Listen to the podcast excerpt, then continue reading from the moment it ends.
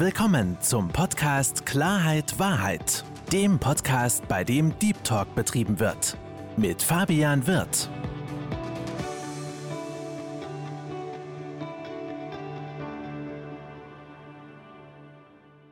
Hallo, liebe Zuhörer und herzlich willkommen zu meinem Podcast Klarheit Wahrheit. Ich freue mich, dass Sie dazugeschaltet haben und noch mehr freue ich mich, meinen heutigen Gast willkommen zu heißen. Herzlich willkommen, liebe Jala Holistic. Hallo Fabian, schön, dass wir uns sprechen können. Liebe Jala, ich freue mich auch sehr. Und wie du ja weißt, habe ich bei mir im Podcast so eine kleine Prozedur, dass ich meine Gäste mal selbst vorstelle. Deswegen sei doch bitte mal so lieb und stell dich kurz vor. Ähm, ich bin Jala, ein bisschen über 30 Jahre alt und bin Holistic Coach, Life Coaching und bin ein bisschen aufgeregt. Das ist überhaupt kein Problem. Aufregung gehört dazu, liebe Jala. Stell dir einfach vor, wir beide trinken gerade ein Käffchen, schnacken ein bisschen. Insofern, ähm, es gibt überhaupt keinen Grund, aufgeregt zu sein. Jetzt hast du gerade gesagt, liebe Jala, dass du Life-Coach bist. Ähm, was genau ist ein Life-Coach? Ähm, wie gesagt, ich, ein Life-Coach. Ich möchte den Menschen zeigen, wie sie ihr Leben verbessern können.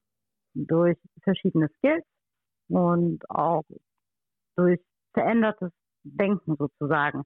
Durch kleine Impulse, durch Denkanstöße, durch veränderte Rituale im Alltag. Sehr, sehr spannend. Nun ist es ja auch ganz oft so, dass gerade beim Coaching-Bereich, dass Menschen etwas coachen, weil sie selbst auch Dinge erlebt haben, da rausgekommen sind und auch so ein bisschen aus ihren Erfahrungswerten sprechen. Wie ist es denn äh, bei dir, liebe Jala? Also, äh, wenn man jetzt in die Kindheit geht, gab es da irgendwelche Sachen, wo du, ja, die dich geprägt haben, wo du dann zu kämpfen hattest? Wie war das da bei dir? Oh ja, oh ja, da gab es vieles. Also, ich bin in einer Familie aufgewachsen, die von Armut geprägt war, ähm, von Alkoholismus und auch von Drogen, von äh, körperlicher Gewalt und bin dann schon sehr früh als Kind ins Kinderheim gekommen und das hat mich sehr geprägt.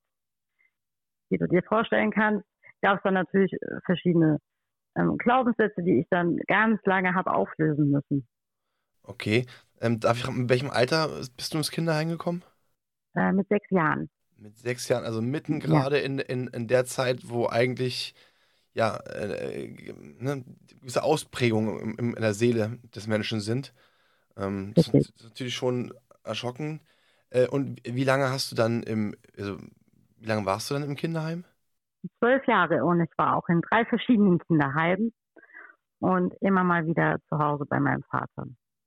Also es war sehr äh, turbulent und auch sehr anstrengend tatsächlich. Das, das glaube ich. Und ähm, warum in verschiedenen Kinderheimen? Woran lag das? Also das erste Kinderheim, ähm, da hat mich mein Vater mit, dem Jugend, mit der Jugendamtdame damals tatsächlich rausgeholt, weil da gab es so ganz strenge Regeln. Man musste aufessen oder man musste drei Liter Wasser am Tag trinken, bloß ein Liter Saft. Da fing es schon an. Und wenn du diesen ein Liter Saft oder diese drei Liter Wasser als sechs, sieben, achtjährige nicht getrunken hast, dann bist du da mal die ganze Nacht am Tisch gesessen und musstest diese diese Flasche austrinken oder dann nachts im Büro mit der Erzieherin oder mit dem Erzieher sitzen, wenn du da Blödsinn gemacht hast. Ne, und das hat mein Vater nur geschafft durch das Jugendamt und weil er da gerade trocken war. Er war ja sehr krasser Alkoholiker. Und dann war das natürlich so ein Teufelskreis. Jeder, der sich mit Alkoholismus ein bisschen auskennt, weiß, das kommt meistens wieder zurück. Ja, man ist auch dann Leben lang Alkoholiker. Ja, Wenn, da kann man, da kann man, so krass wie sich das anhört, froh sein, dass dein Papa da zu der Zeit einen klaren Moment hatte und dich da rausgeholt hat. Ähm, ja. Jetzt hast du ja gesagt, du warst in, in drei. Was war denn bei dem anderen ähm, Kinderheim? Das war einfach mal an meinem Umfeld. Mein Vater ist dann wieder in den Alkoholismus verfallen und das war dann einfach zu nah an meinem Umfeld. Ne, mein Vater war so, ach, ja, ich sage mal, ich bin Ronja Räubertochter, was auch so gar nicht verkehrt ist, wenn man sich das Bild anschaut, mit welchem Umfeld mein Vater da zu tun hatte. Ja, ich habe schon früh angefangen zu kiffen.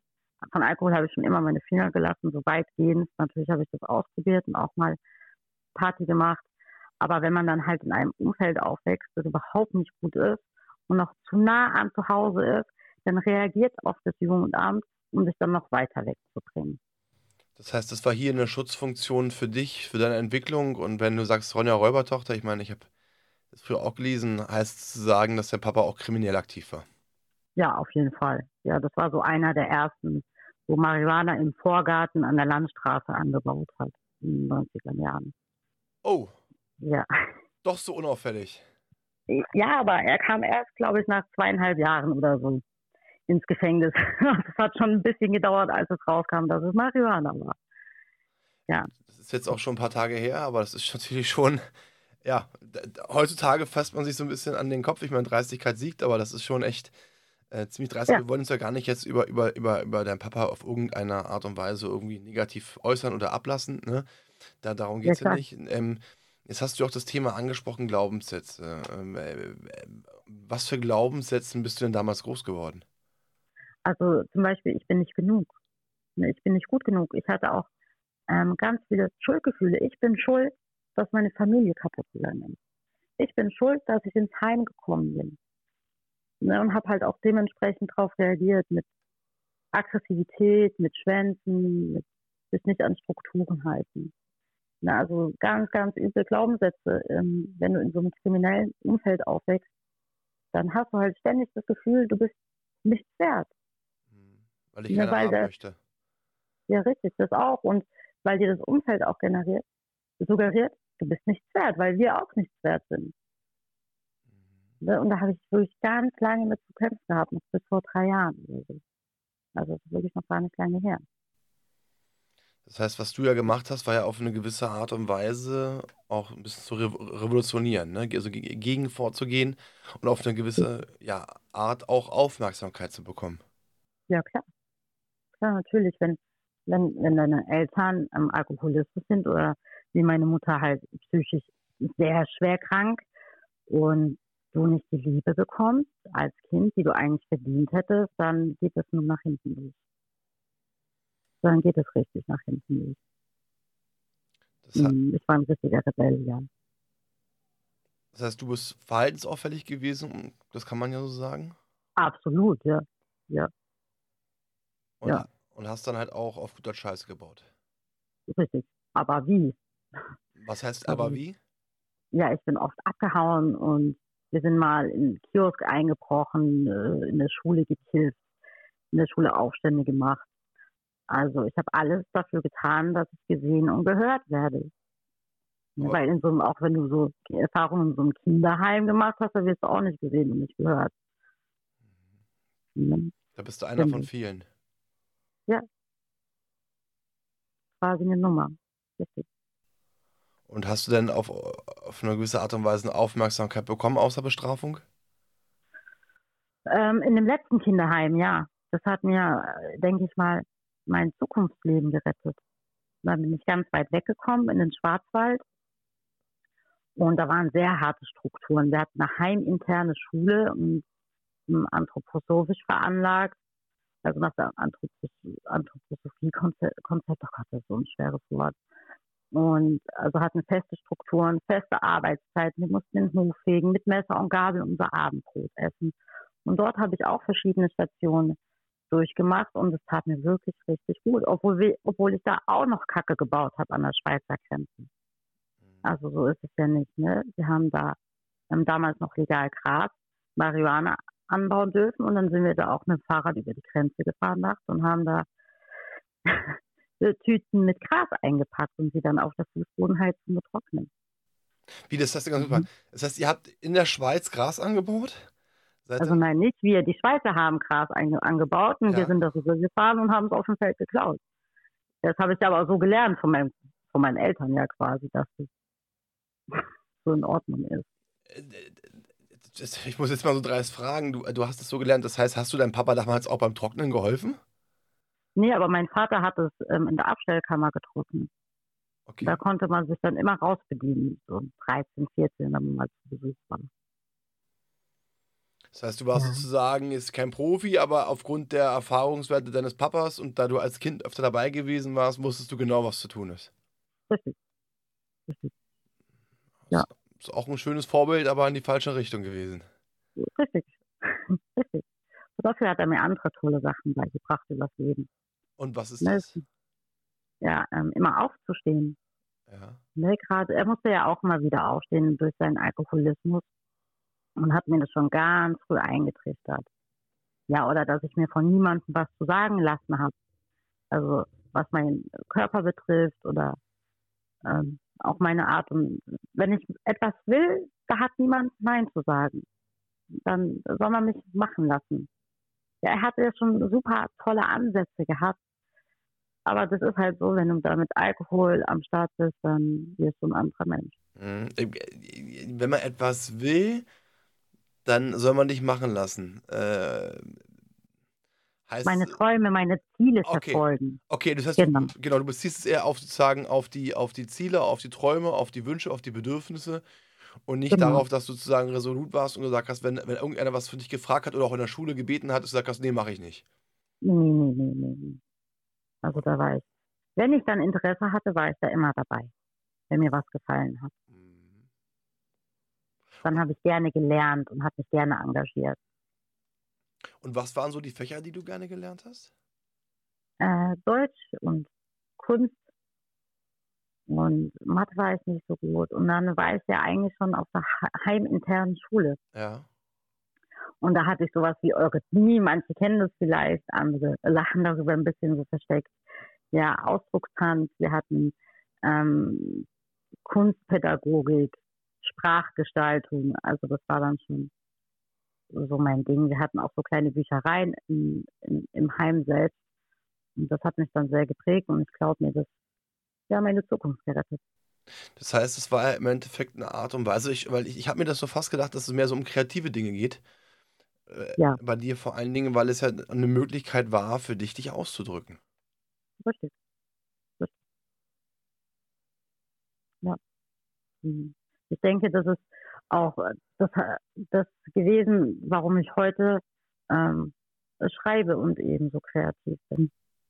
Genau, wollte ich sagen, weil du bist ja auch Autorin, das darf man ja auch nicht vergessen, muss man auch dazu sagen. Ne? Ich bin Autorin, ja. Da, da, da kommen wir nachher noch zu. Wie, wie ging das denn dann äh, bei dir, bei dir weiter? Also ich meine, äh, Schullaufbahn, du hast ja auch gesagt, bis vor drei Jahren warst du in Anführungsstrichen noch drin.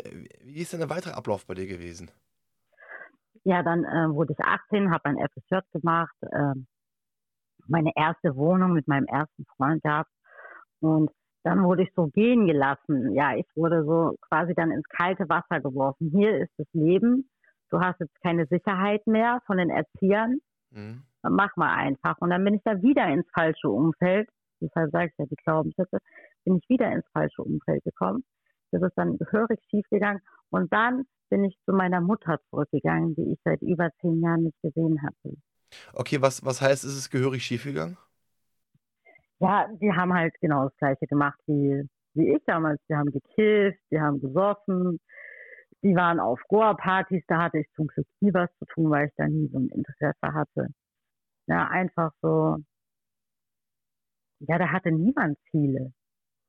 Ja, da hat jeder so ein Zivi gemacht und so. Und ich bin halt dann voll mit reingeschlittert. Und als dann die Beziehung mit meinem allerersten Freund vorbei war, war ich natürlich am Boden zerstört, hatte keinen Halt und keine Sicherheit mehr.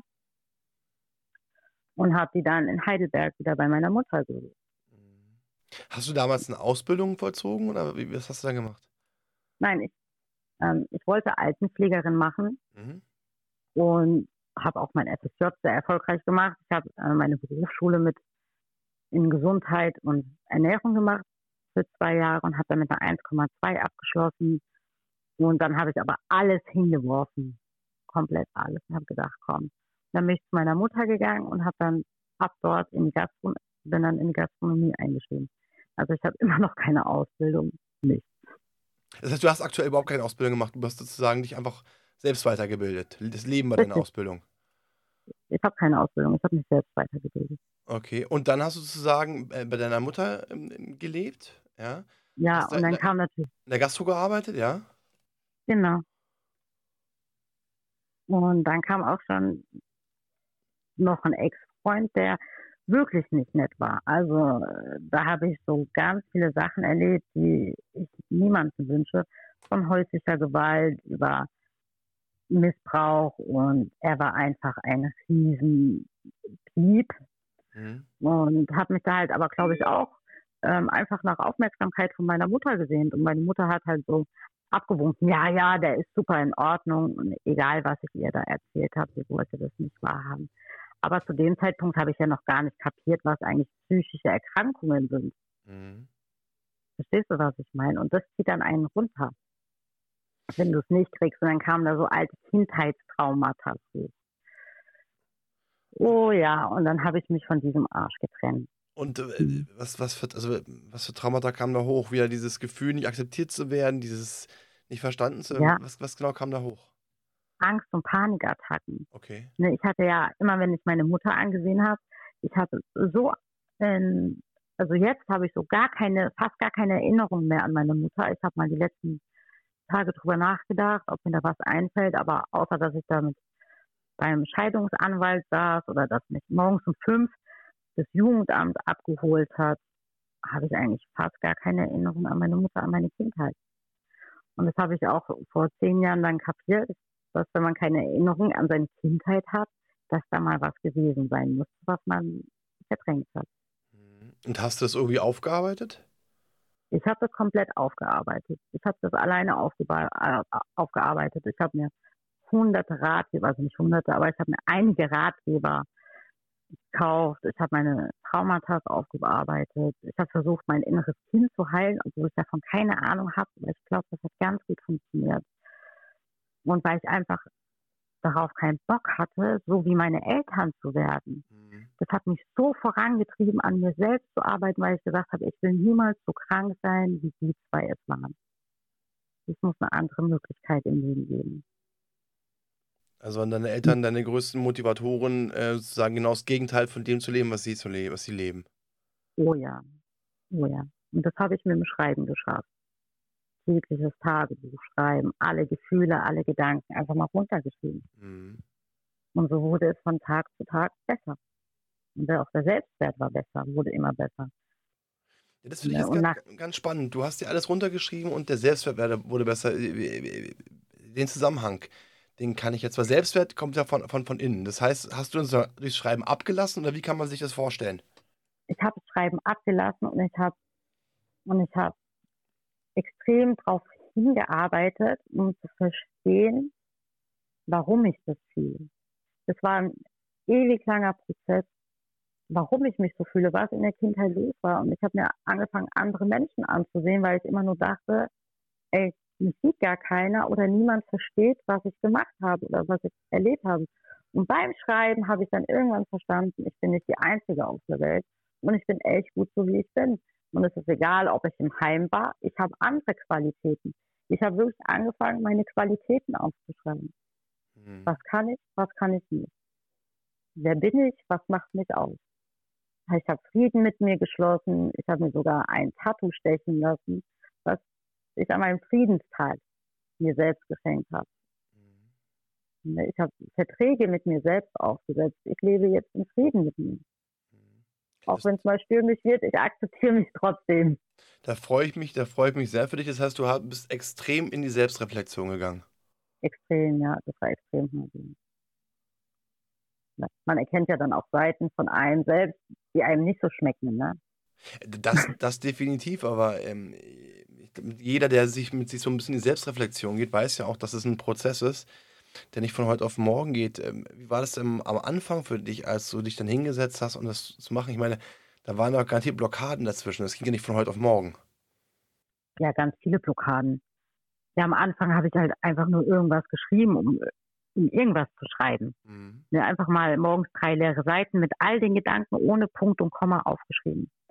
Und wenn ich mir heute so meine alten Tagebücher angucke, denke ich mir, wow, da war ich eine ganz andere Person von den Gedanken, was mich beschäftigt hat oder was mich eben nicht beschäftigt hat. Das war ganz krass. Ich würde es jedem empfehlen, mal sich selbst so in die Mangel zu nehmen. Ja, also ich finde, Selbstreflexion ist was ganz, ganz Wichtiges. Und es gibt sehr, sehr viele Menschen, denen hilft es, wenn sie ihre Sache aufschreiben und durch dieses Aufschreiben sozusagen es wie ein Ablassen ist. Ne? Und sozusagen ein, ein Ja, ein, ein Freimachen ist. Ja, das, du gibst, du gibst den Dingen irgendwie so, äh, so ein Bild, das dann außerhalb von dir ist. So würde ich das jetzt beschreiben. Ein, ein Bild von aus außerhalb von dir ist. Ja, du gibst den Dingen einen Raum. Sobald man es ausspricht, ist mhm. es nicht mehr in dir drin, es ist draußen. Ah, okay. Also ablassen. Ja, richtig, ja. Mhm. Ja. Und wie kam es dazu, dass du dann ähm, dein erstes Buch geschrieben hast? Ähm, durch die Selbstreflexion. Ich habe mein ganzes, also ich habe dann meinen Mann kennengelernt, ja. so dann, und dann gesagt, ey, das, das Umfeld geht überhaupt gar nicht. Und er war auch so ziellos. Und da haben wir uns da zusammen hingesetzt und haben dann alles geändert. Wir haben das Umfeld verlassen. Und da habe ich gesagt, ey, ich will ein Buch schreiben. Ich schreibe auf, wie ich das selbst gemacht habe, dass ich anderen Menschen zeigen kann, wie ich das gemacht habe, um anderen Menschen zu helfen. Das heißt, das war von, nicht von Anfang an für dich so eine, so eine, so eine, so eine, eine Herzensangelegenheit, zu sagen, ich möchte anderen Menschen helfen durch die Erfahrungswerte, die ich gesammelt habe. Ja.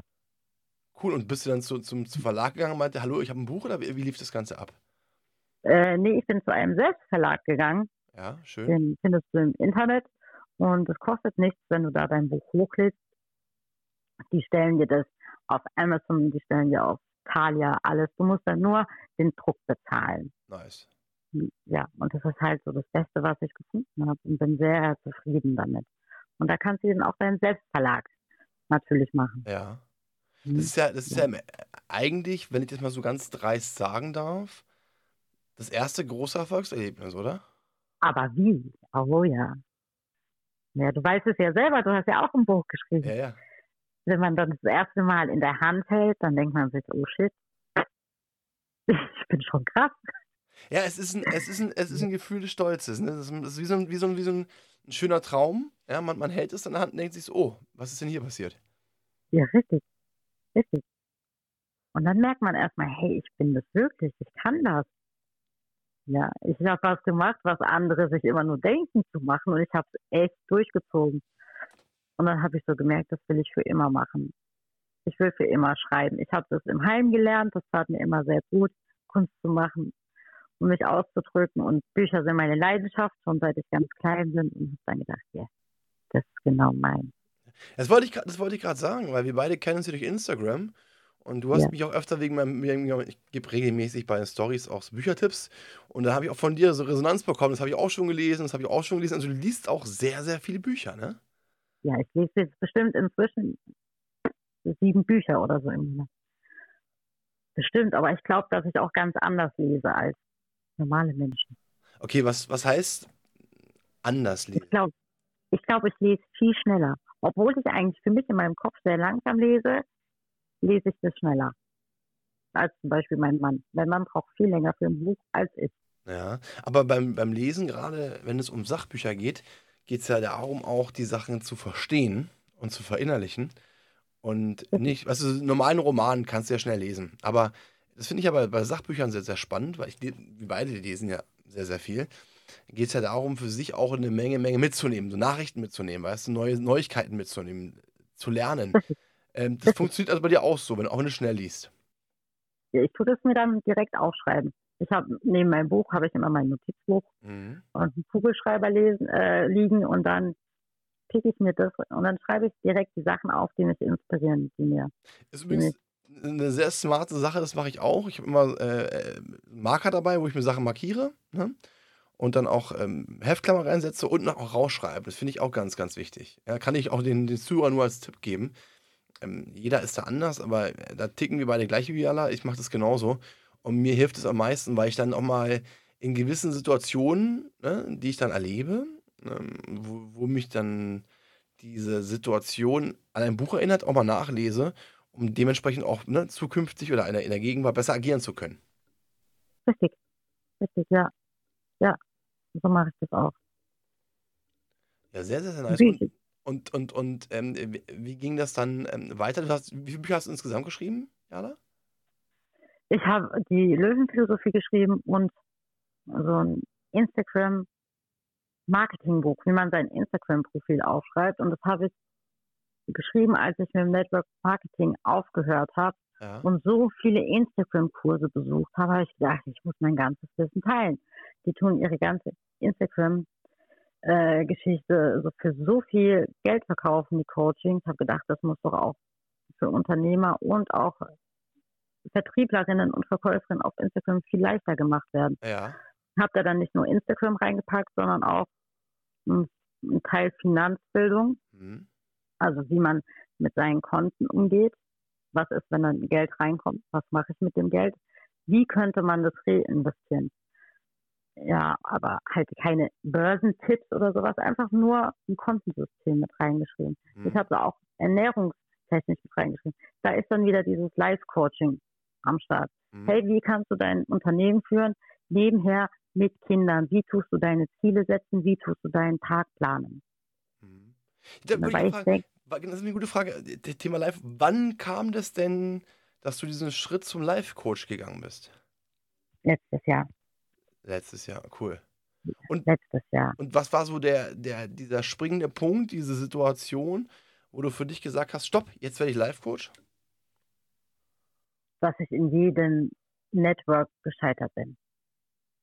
Und alle zu mir gesagt haben, wenn du im Network scheiterst, dann scheiterst du überall. Und mein alter Manager, der hat mich damals so ein bisschen ausgelacht, als ich ihm vor drei oder dreieinhalb Jahren erzählt habe, ey, ich möchte unbedingt Motiv Motivationstrainerin sein.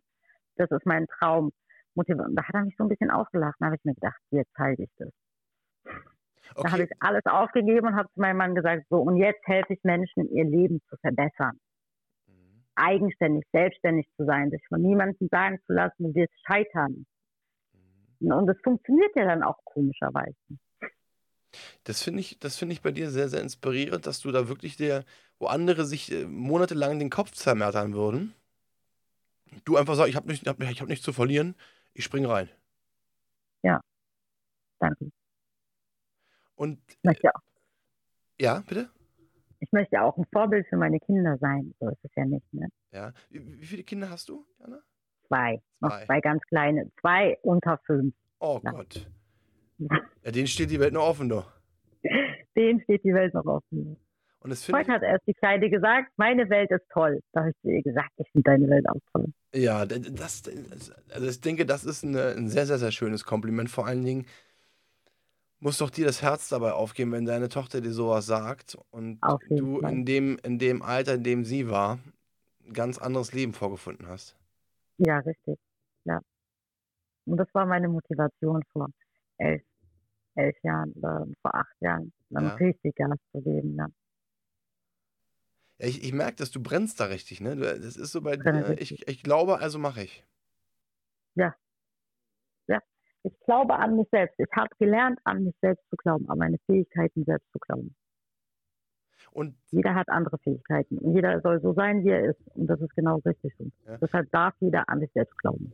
jeder sollte sogar an sich selbst glauben. Und was ich bei dir sehr faszinierend finde, ist, dass du ja auch ganz offen und ehrlich, äh, auch über, über Social Media, auch Dinge ansprichst, die du machen möchtest, die du dir vor, vorgenommen hast.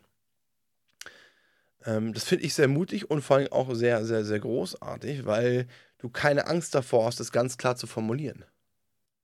Ja, richtig. Ich habe aber auch gelernt, dass es mir egal sein muss, was Menschen über mich denken.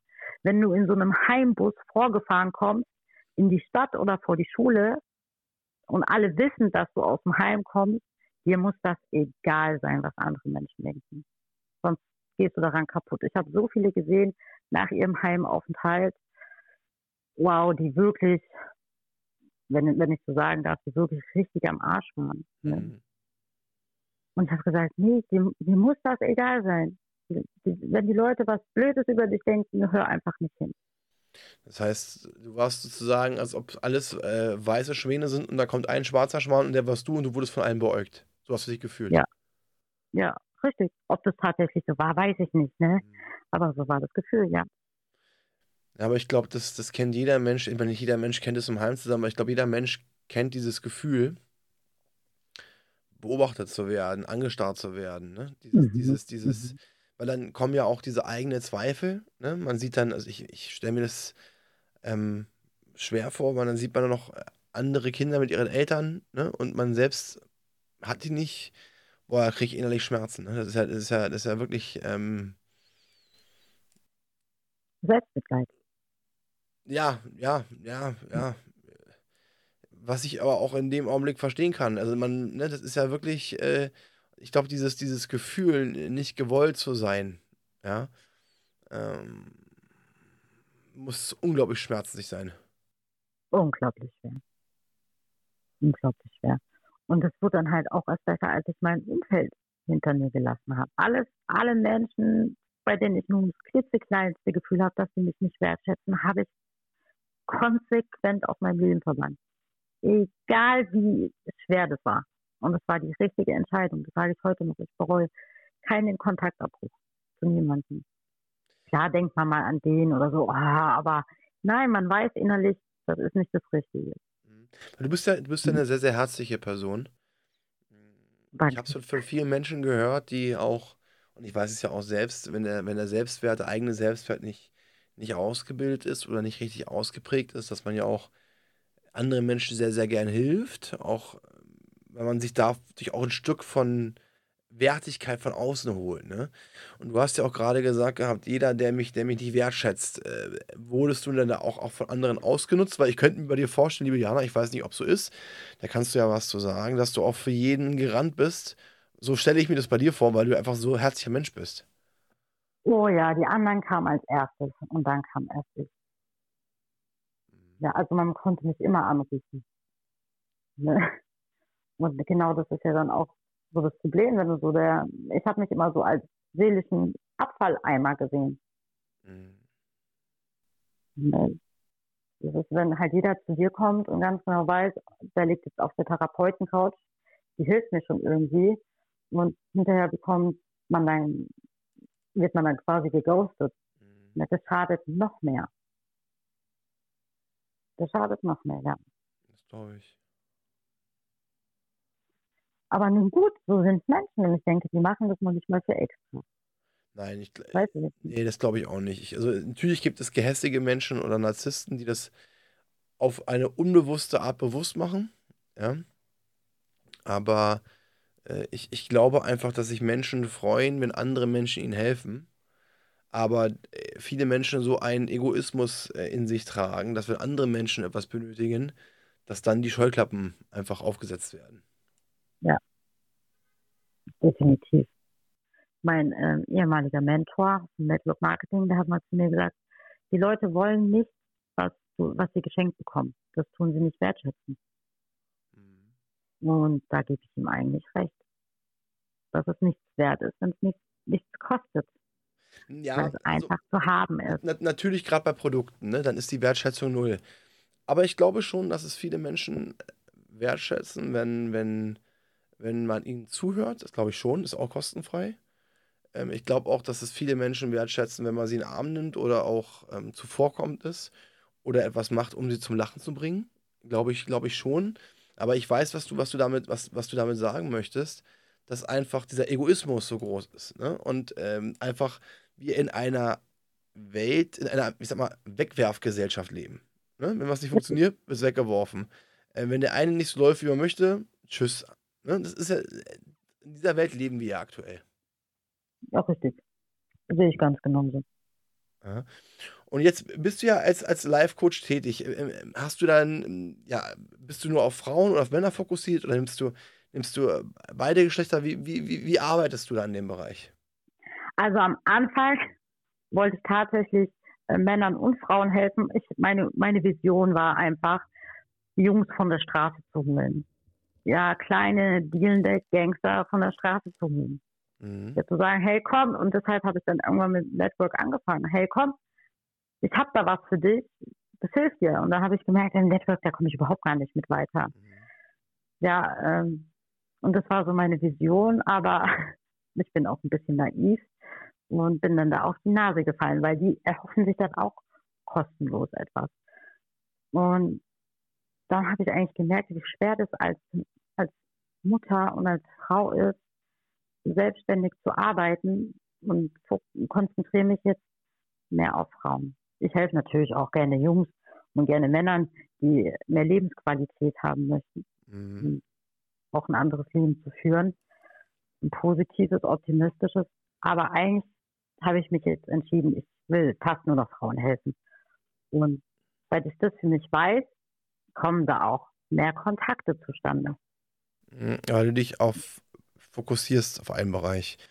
Äh, Ja. Und hast, das heißt, die kommen dann zu dir Praxis, äh, zu dir und dann setzt ihr euch hin und äh, dann äh, partizipieren sozusagen diese Menschen von deinem Wissen und von deiner Geschichte. Ja. Wie, wie arbeitest du denn mit denen? Also, weil, weil es gibt ja viele Menschen, das weißt du ja, die auch, ne, die, die sich alleine fühlen, die sich nicht gesehen fühlen, die sich nicht wertschätzen, ja, deren Selbstbild im Keller ist. Äh, Wie ist denn so die Herangehensweise, wie du mit den Menschen Ganz normal. arbeitest? Ganz normal. Jeder ist ein absolutes Individuum. Ja. Und auf jeden muss man genauso zugehen, wie er sich gerade fühlt. Das ist ja meine Aufgabe als Coach. Hm. Direkt zu erkennen, an welchem Punkt der oder diejenige steht und dann da abzuholen.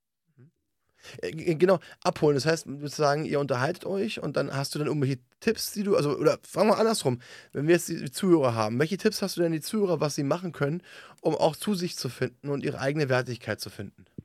Schreiben, Schreiben, okay? schreiben. Alles aufschreiben, was man denkt und dann lesen. Und dann reflektieren. Okay. Schreiben. Schreiben, lesen und reflektieren. Oder anfangen mit Sport. Ja, Sport Das ist. tut nämlich Mhm. Das meiste dann auch schon wieder besser machen. Mhm. weil man dann einfach auch an weniger denkt. Ne? Wenn man Sport macht oder nach 20 Minuten richtig böses Training dann auf der Couch liegt und Schmerzen hat, da denkst du nicht mehr drüber nach, wie viel du wert bist. da spürst du deinen Körper. Ja, aber es ist ja auch eine Form von Verdrängen, weil dann sagt man ja, der äußere Schmerz ist äh, nicht so schlimm wie der innere Schmerz und deswegen führst du den äußeren Schmerz zu. Ich meine, ich bin ja auch Extremsportler, also zumindest Mhm. im im Gym. Ne? Aber das ist ja eine Art von Verdrängung. Ne, ich, ich, ich weiß nicht. Ich weiß nicht. Seit ich wieder richtig Sport mache, geht es mir besser. Und nicht, weil ich verdränge, sondern einfach, weil ich sehe, was ich leisten kann. Da, das schon, das, da bin ich definitiv bei dir. Es hat sich gerade so angehört, Jan, als ob du sozusagen gesagt hast, naja, wenn ich Muskelschmerzen habe, also Muskelkater habe, so habe ich das gerade wahrgenommen. Wenn ich Muskelkater habe, dann denke ich nicht an die Schmerzen, die ich im Inneren habe. So habe ich das gerade wahrgenommen. Deswegen, Ach. so wie du es gerade gesagt hast, natürlich, äh, Sport macht den Kopf frei. Du, Ja, du, es gibt auch Selbstbewusstsein. ja, ja, ja. Und- Und, ich denke, ganz vielen Menschen mangelt es einfach an einem tiefen Selbstbewusstsein, weil sie nicht wissen, was sie können. Und das lernt man durch, durch Sport. Wie man sich selbst mal herausfordert. Mhm. Und dann denkt man, oh Mann, ey, ich habe das gepackt. Wie geil bin ich denn? Mhm. Mhm. Das ist natürlich für das Thema Selbstvertrauen ganz, ganz wichtig, ne? weil das Vertrauen in sich selbst, dass man viel mehr schafft, als man kann. Äh, Ja. dass man viel mehr kann, als man schafft, ne? oder viel mehr, viel mehr möglich ist zu schaffen. Ne? Ähm, äh, genau, was jetzt die, die, die Wertigkeit betrifft, also dieses Gefühl, ich bin wertvoll. Ne? Ähm, Da finde ich das ganz interessant mit dem, mit dem Aufschreiben auf jeden Fall. Ja? Ähm, äh, gerade wenn die das aufgeschrieben haben, weil es ist natürlich dann so, du liest das Ganze und ich kann mir vorstellen, dass es sehr, sehr emotional ist. Ja, Ja. Ja. Begleitest du dann die Menschen, also die, die Damen, wenn die dann es aufgeschrieben haben, dabei, wenn sie es lesen? ich bin immer da. Also ich sage immer, wenn was ist, ich bin da. Und sie kommen. Mhm. Ne? Ich lasse, ich, ich bin ja nicht da, um jemanden ein Händchen zu halten, jetzt mal ganz salopp gesagt. Ne? Mhm. Aber ich bin da, wenn es nicht mehr weitergeht. Mhm. Und dann ist es auch oft ganz einfach. Man kann so viele Schrauben im Leben stellen. Mhm. Ne? Wenn man zum Beispiel, ma- man muss ja der Sache auf den Grund gehen. Mhm. Warum fühle ich mich müde? Warum bin ich schlapp? Warum bin ich antriebslos? Warum bin ich traurig? Und da muss man das ganzheitlich sehen. Was isst du am Tag? Wie viel Zucker nimmst du zu dir? Wie viel Cola trinkst du? Wie viel Kaffee? Und da kann man dann so Minischrauben schon stellen, die fast Wunder bewirken. Mhm. Ja, oder mal eine Tai Chi Übung raushauen und dann äh, schreibt mir eine Followerin und sagt, Wahnsinn, ich habe gar keine Fußschmerzen mehr, weil ich deine Übung gestern gemacht habe. Und da siehst du dann, dass da schon eine ganz andere Energie kommt als vor fünf Tagen, wo ich mit ihr gesprochen habe. Mhm. Da, das definitiv. Ich meine, die, Übungen sind, sind, sind super. Was ich mich gerade frage, ähm, ja, da ist ja folgendes: Gerade wenn, wenn man tiefer in die Seele geht, wenn man tiefer, ne, diese, ich sag mal, dieses Schutzschild durchbricht. Ja. Das hast du ja vorhin auch gesagt, du hast an die Kindheit fast keine Erinnerung. Äh, Die ist jetzt sagen, zumindest was deine Mama Mama betrifft, das ist ja wie vergraben. Ne? Ja. Äh, ist natürlich äh, ein Punkt, gerade wenn man, wenn man anfängt, sich selbst zu reflektieren, dann kommen ja auch gewisse Dinge hoch in einem. Ne? Man, das ist ja genauso, wenn man liebt. Wenn man, wenn man verdrängt und liebt, dann ist nicht nur der Kanal, der sich öffnet, das Gefühl der Liebe, sondern der andere Kanal, was man verdrängt hat, kommt auch automatisch hoch, weil es ist ja ein Guss. Ja? Und gerade Menschen, die, die, die viel erlebt haben in ihrer Kindheit und die sich aufgrund dieser Methodik, die du vorgeschlagen hast, noch anwendest mit dem Schreiben, weißt du, die das dann lesen. Ähm, äh, ich kann mir vorstellen, dass es für die nervlich und auch psychisch, ja, extrem sein muss, wenn auf einmal diese ganzen, diese ganzen Bilder hochkommen.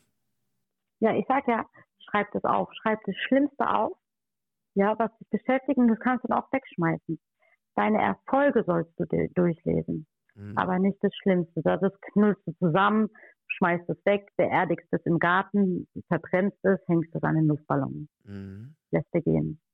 Aber es ist halt dann auch mal, ich glaube, das ist einfach mal wichtig zu sehen, ey, schau mal, was ich durchgemacht habe und guck mal, ich habe das überlebt und bin jetzt in Sicherheit. Ja, das ist eine wichtige Nachricht. Ich bin jetzt da, wo ich bin, weil ich bin, wie ich bin. Richtig. Und man muss auch einsehen, dass man ja genauso ist durch seine Vergangenheit, durch mhm. was, was man geprägt wurde, durch die Glaubenssätze, was man erlebt hat. Genau das macht sich aus. Und ich finde, darauf kann jeder stolz sein. Wenn man das dann überlebt hat und dann noch lachen kann. Und zwar ehrlich lachen kann. Mhm. Da dann so bist du schon eine krasse Type. Mhm, da habe ich so einen schönen Spruch. Ich glaube, also bin ich. Wenn ich will, dann kann ich. Richtig. Ja, und ich sage auch immer, man muss durch den Schmerz durchgehen, auch wenn es unangenehm ist wenn man seine, seine Komfortzone verlässt, ist es auch sehr unangenehm. Aber man muss da drin ausharren. Immer einmal mehr, als man kann. Und dann hat man das Schlimmste überstanden. Das ist meine Erfahrung im Leben. Mhm. Ja, das ist ja eindrucksvoll, wie du es wie geschafft hast. Ne? Wenn du, du, du hast dich da rausgekämpft, du bist halt eine Kämpfernatur. Ich bin eine Kämpfernatur. Ja. Und ich habe wirklich, also wenn du mich vor zwölf Jahren gesehen hättest, ein anderer Mensch, ich habe gekillt, ich war, ich habe keine Party ausgelassen. Ich komme aus der Gastronomie, habe fünf Tage am Stück Party gemacht. Ja, äh, habe allerlei Dinge ausprobiert. Also du würdest mich damals nicht wiedererkennen. Du würdest nicht glauben, dass ich eine und dieselbe Person bin. Das heißt, diese Kämpfer-Natur warst du damals nicht? Das war in mir drin. Aber ich glaube, dass mein Ex-Freund, der wo so richtig gemein war, der hat es einfach so in mir zerstört. Der hat mir so jegliches Selbstbewusstsein, meine innere Sicherheit. Da hat mir einfach alles genommen. Mhm. Ich glaube ich glaub nicht mal, dass das dein Ex-Freund war, sondern ich glaube einfach durch diese ganzen, auch diese Kindheit, ne? Ich meine, natürlich, ja. natürlich ist es, ist es, man muss ja mal unterscheiden zwischen Sachen, die man gesagt bekommt, von wegen Glaub an dich und sowas, ne? Ist ja eine Floskel, Mensch, glaub doch mal an dich. Ja, schön. Aber zwischen gesagt bekommen und verinnerlichen und verstehen und wirklich dran glauben, also diesen, diesen, diesen puren Glauben, und ich weiß selbst, wie das ist, ja, das ist, ähm, das muss man lernen. Ähm, das ist verdammt schwer und das bedarf auch einer lange, lange Zeit. Ja, mich prägen heute noch Selbstzweifel, also so ist es nicht. Ich habe regelmäßig mit Selbstzweifeln zu tun. Das ist, glaube ich, auch kein Geheimnis bei den Menschen, die mich kennen. Mhm. Äh, jetzt, ja, aber da muss man durch. Ja, und du hast, du hast vorhin gesagt, vor drei Jahren war dann der Punkt, wo alles vorbei war und wo du auf einmal von, ich sag jetzt mal, von der schlechten auf die gute Seite geswitcht bist, ja? Oder von ja. der. So, was ist denn da passiert? Äh, also, da ist meine, vor viereinhalb Jahren ist meine Tochter geboren worden. Ja. Und da hatten wir eine ganz schlimme Wohnung gemietet auf einem Hof mit Tieren. Ich möchte da jetzt nicht so sehr ins Detail gehen. Ja die Menschen, die dort gewohnt haben, wir wussten nicht, dass dort eine Therapieanstalt für Ex-Junkies ist. Ja. Die haben uns ganz schlimm terrorisiert. Ja. Ganz schlimm. Dann sind wir da innerhalb von drei Monaten ausgezogen. Und da habe ich gedacht, ey, so kann es jetzt überhaupt gar nicht mehr weitergehen. Alles, was ich nicht will, kommt in mein Leben. Das wird jetzt rigoros geändert. Ja. Und dann habe ich das geändert. Ich habe das einfach geändert. Ich habe keine Ahnung wie, aber ich habe gesagt, ich will nie wieder in so ein Umfeld kommen und bin dann von jetzt auf gleich Mutter gewesen. Mhm. Ich war davor schon Mutter, aber ich bin auf jetzt auch gleich eine Löwenmutter geworden. Gesagt, das möchte ich meinen Kindern nicht antun, ich verändere jetzt mein Leben. Ich bin jetzt eine knallharte Unternehmerin, ich weiß, was ich kann und ich baue mir meinen eigenen Scheiß selber auf. Ich würde nie wieder zulassen, dass uns sowas passiert. Verstehst du, was ich Hm, Ich meine? verstehe hundertprozentig, weil das, das Krasse ist ja, ich glaube, nichts passiert ohne Grund. Ja. Und schlussendlich, als du mit deinen Kindern da warst, wurdest du offenbar mit dem konfrontiert, was dir als in der Kindheit passiert ist. Das war das Richtig. gleiche Umfeld. Richtig, genau das gleiche Umfeld. Ich weiß noch, ich saß den einen Tag in dem einen Zimmer, weil ich mich nicht mehr getraut habe, rauszugehen. Die haben unser Auto kaputt gemacht. Die haben unsere Sitzecke verwüstet. Die haben stundenlang laute Techno-Musik gehört mit einem Neugeborenen. Dann saß ich da im Zimmer, in dem kleinen Zimmer, und ich habe da eine geraucht und habe mich wie, damals wie als kleines Kind gefühlt, als das Jugendamt kam. Mhm. Also kam alles das hoch. ich, ja, da kam alles hoch. Und dann war ich noch, als wir dann umgezogen sind, kam ich dann direkt in den Burnout. Meine Angst- und Panikattacken wurden so schlimm, dass ich wirklich fast auf den Tisch gebrochen habe. Ja, und dann habe ich gesagt, ey, so geht das nicht mehr weiter, überhaupt gar nicht. Überhaupt und habe das geändert. Ich habe alles aufgeschrieben, ich habe Affirmationen gesprochen, ich habe meine Ernährung geändert, bin vom Zucker weg. Ich habe alles Erdenkliche gemacht, was mir in der Macht stand, weg von diesem Leben zu kommen, einfach wie jeder andere zu leben. Was für mich immer unvorstellbar war, eine ganz normale Familie zu sein. Das war der Punkt, der mich richtig wachgerüttelt hat, ja. Na, schlussendlich heißt der Familie Zusammenhalt, Rückhalt, eigentlich das, was du nie hattest und was du deinen Ja. Kindern geben wolltest. Richtig. Krass, gell?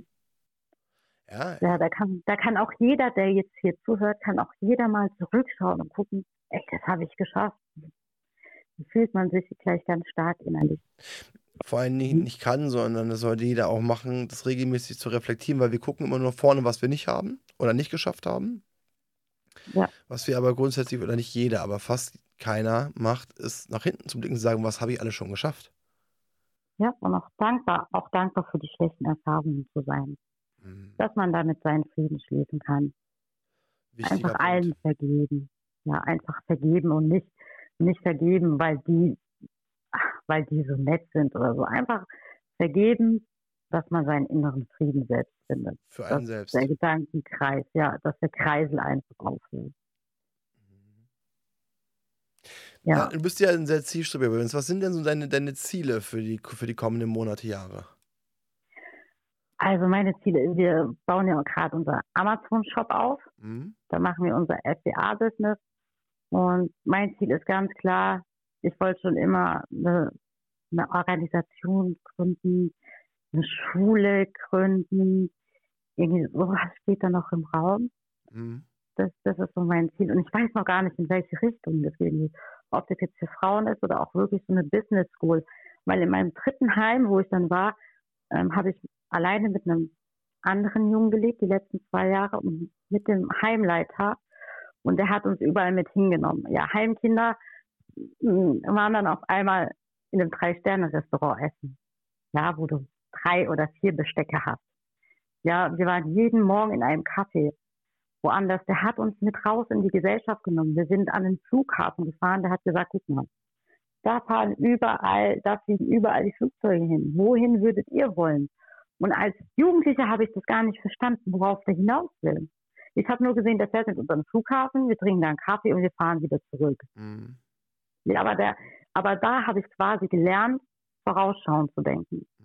Das Ja, dass alles im Leben möglich ist, ja. Das war ein knallharter Unternehmer. Klar, der hat ja auch ein riesiges Heim gegründet. Ja, Ja. Mensch, Schala,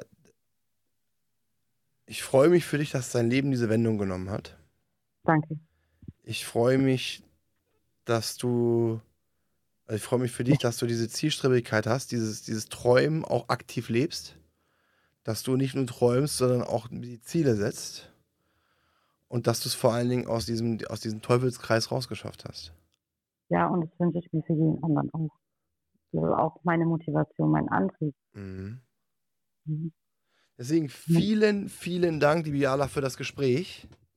Ja. Danke dir, Fabian. Es hat mir, wenn ich so sagen darf, eine Menge Spaß gemacht, aufgrund deiner Ehrlichkeit, aufgrund deiner Art und Weise, wie du gesprochen hast. Ich finde gar nicht, dass ich so offen bin. Jeder sagt es immer zu mir, aber ich, eigentlich bin ich gar nicht so offen. Du bist du. Ja. Bitte? Du bist du und du bist gut so, wie du bist. Ja, ich glaube auch. Genau so ist es. In diesem Sinne, liebe Zuhörer, ich möchte mich auch bei Ihnen bedanken, dass Sie dabei gewesen sind, äh, dass Sie die Zeit investiert haben. Bleiben Sie gesund, glauben Sie an sich und ja, leben Sie Ihre Träume. Ich wünsche Ihnen noch ja. einen schönen Abend. Das war Klarheit Wahrheit, der Podcast mit Fabian Wirth. Für weitere Folgen abonniert den Podcast-Kanal und lasst eine Bewertung da.